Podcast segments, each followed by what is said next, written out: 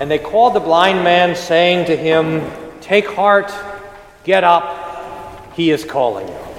You may be seated.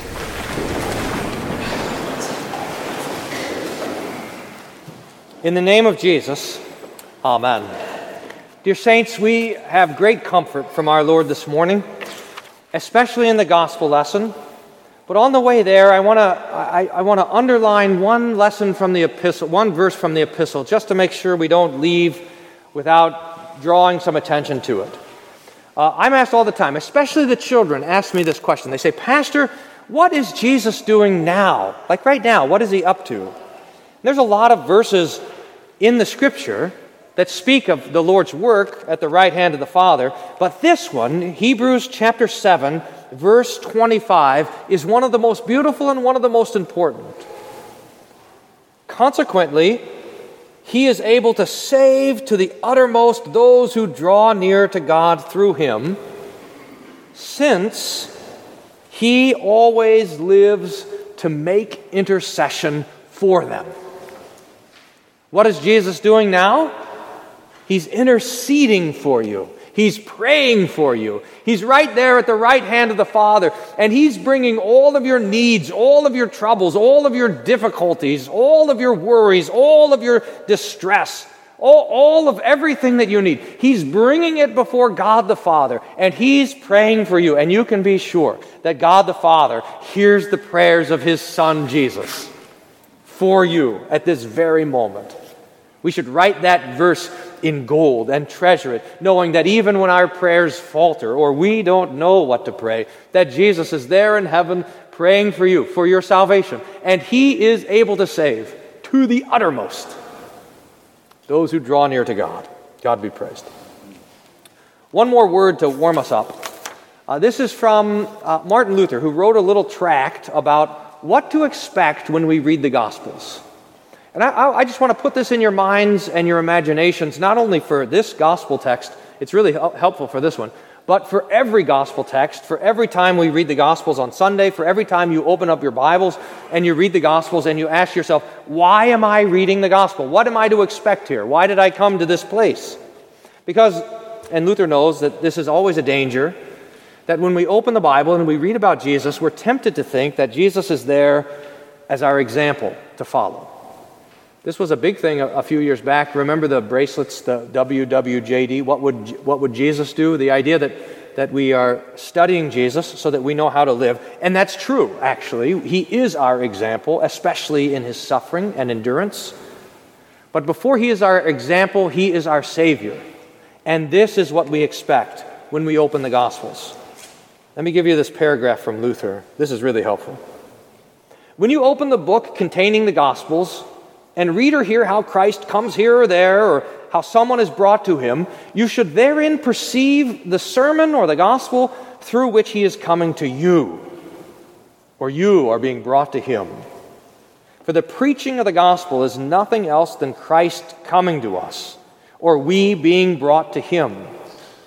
When you see how he works, however, and how he helps everyone to whom he comes or who is brought to him, then rest assured that faith is accomplishing this in you. And that he is offering your soul exactly the same sort of help and favor through the gospel.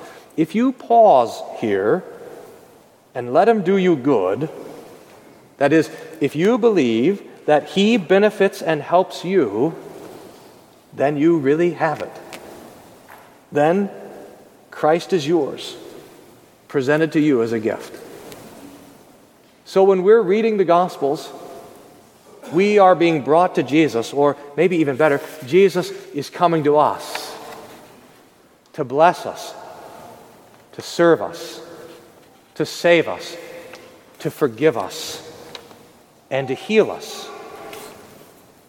Now, that's what we have this morning with blind Bartimaeus. Jesus passing through Jericho, the oldest city in the world, coming out of Jericho on the west side and heading up the mountain through the wilderness to go into Jerusalem for the last time. And as he's leaving the city, there uh, uh, at the city gate, on the side of the road in the ditch, is a blind man, Bartimaeus, son of Timaeus. And he cries out to Jesus, Lord, have mercy on me. That's the beggar's cry, Kyrie eleison, Lord, have mercy on me. Son of David, have mercy on me. And the crowd tries to make him quiet down, but he cries out all the more until Jesus calls and invites him. Son, what would you have me do for you? And he said, Rabbi, that I might receive my sight. And Jesus gives it to him. Matthew and Luke tell us that Jesus touched him in the eyes, healed his blindness, and gave him sight. Now, I want to spend some time talking about spiritual blindness and spiritual sight, but before we skip to that, we should speak first of physical sight and physical blindness, or all of the troubles that we have in this life. Because Jesus is strong to heal. He is able to give sight to the blind. He is able to open the ears of the deaf. He is able to give cleansing to the lepers. He is able to heal the paralytic.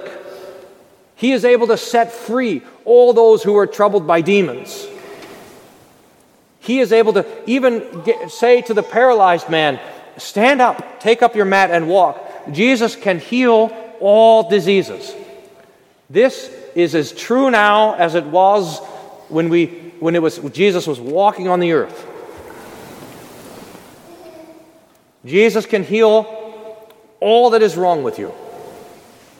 And you, no doubt, are praying that the Lord would heal your trouble, would rescue you from your affliction, and He can. Keep praying. Keep knocking, keep asking, keep seeking, and who knows whether the Lord will grant relief. But this is important not only while we wait for healing and we wait for rescue, but it's also important while we, while we suffer under our afflictions. This is, I, I had to learn something a couple years ago when I got sick, and I think this is, might be the thing that I, I had to learn, and that is that if the Lord wants us to be sick, then we will be sick. And if the Lord wants us to be well, we will be well. If the Lord has not healed your blindness, or your deafness, or your diabetes, or your cancer, or your dementia, or whatever it is that troubles you, if the Lord has not healed that yet, if He has not answered your prayer, it's because He wants you to have this affliction in His wisdom and according to His ways. Now, healing will come. It might be today, it might be tomorrow, it might be in a year, it might be in the resurrection. Healing will come. Jesus cannot abide by the sicknesses and the things that afflict us. He will heal us according to His own time. But in the meantime, His strength is made perfect in weakness. Remember how it was with St. Paul, who prayed three times that the Lord would take the thorn out of his side. Three times I prayed to the Lord, he says, and the Lord responded and said, My strength is made perfect in weakness. And so, if the Lord has you weak and afflicted and suffering, this is why. So that his strength would be made perfect. And so that you could rest in his care. He has not forgotten you. He has not cast you off. He is working in each one of us to bless and to keep us. But there is also, I think, a spiritual application to the text. And it is especially when we consider that blindness in the Scripture is often contrasted, blindness of the eyes is often contrasted with blindness of the heart. This is especially true in the Gospel of John when Jesus heals the blind man who actually can see better than the Pharisees, and the Pharisees, whose eyes work just fine, are in fact blind. They can't see what's right in front of them, namely Jesus.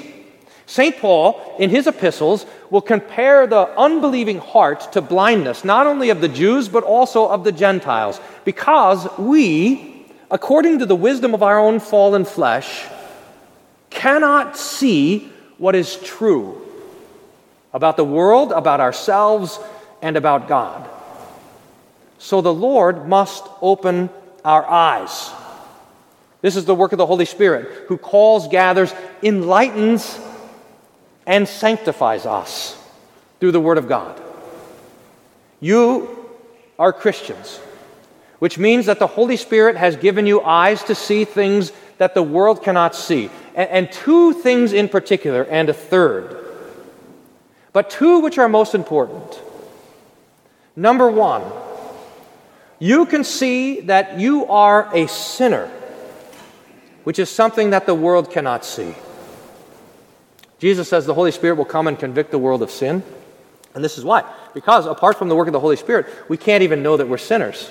I think I've told you about the time when I went out interviewing people on the street with a video camera and we were asking them various questions and and we asked people if they thought they were going to heaven and, uh, and even the people who didn't believe in heaven thought that they were going to go there which is the i could never figure out how that actually worked but you'd ask how are you going to get there? How are you going to get to heaven? And the answer was for the non-christians the answer was 100% the same.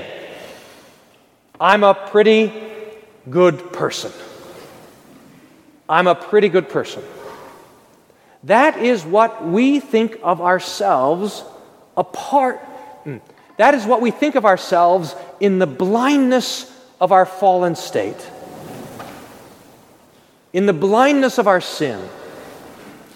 We cannot see how we have broken God's law. We cannot see how we have deserved His wrath. We cannot see how God is angry with us for our sins, as we confessed earlier, that I'm a poor, miserable sinner, that I've deserved, uh, we've deserved God's temporal and eternal punishment. The, the depth of our own sinfulness is hidden from us.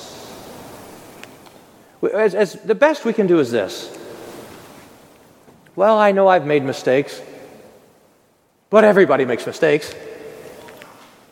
I know I've messed up here and there, but to err is human. We've got an excuse for everything. That is our natural wisdom, our natural blindness that is hidden from the depth of our own sin. But here's the spiritual insight is not only that you've broken God's law, that you've sinned against the holy name of God, that you've taken every commandment and torn it up and spit on it and stomped on it, but that God is mad about that that he does not take such offense lightly. The wrath of God is revealed against all ungodliness and unrighteousness of men. It's true what we said earlier that not only are we poor, miserable sinners, but that we have deserved his temporal and his eternal wrath. That's true. And to see that is to be healed of our blindness by the Holy Spirit. But that is only the first thing. Can you imagine if the Lord only let us see the depth of our sin and then He didn't reveal to us the most important thing to know next? Then we would walk around in despair without hope at all. But at the same moment that the Lord opens our eyes to, uh, to see the depth of our own sin, He also opens our eyes to see the height of His love, the depth of His compassion, the width and breadth of His mercy and grace. He opens our eyes to see not only the darkness of our own sin, but to see the glory of Christ, who dwelled eternally in the presence of God, but for us men and for our salvation came down from heaven, not only to take on your flesh and your blood, to become your brother, but also to bear your sin as the Lamb of God so that everything that you have done wrong, every commandment that you've broken, every act of love that you've failed to do, every unholy word and thought and desire and action and step, everything that you've done wrong, every single bit of it, Jesus carried himself to the cross, and he there on that cross suffered God's wrath in your place as your substitute for you, for you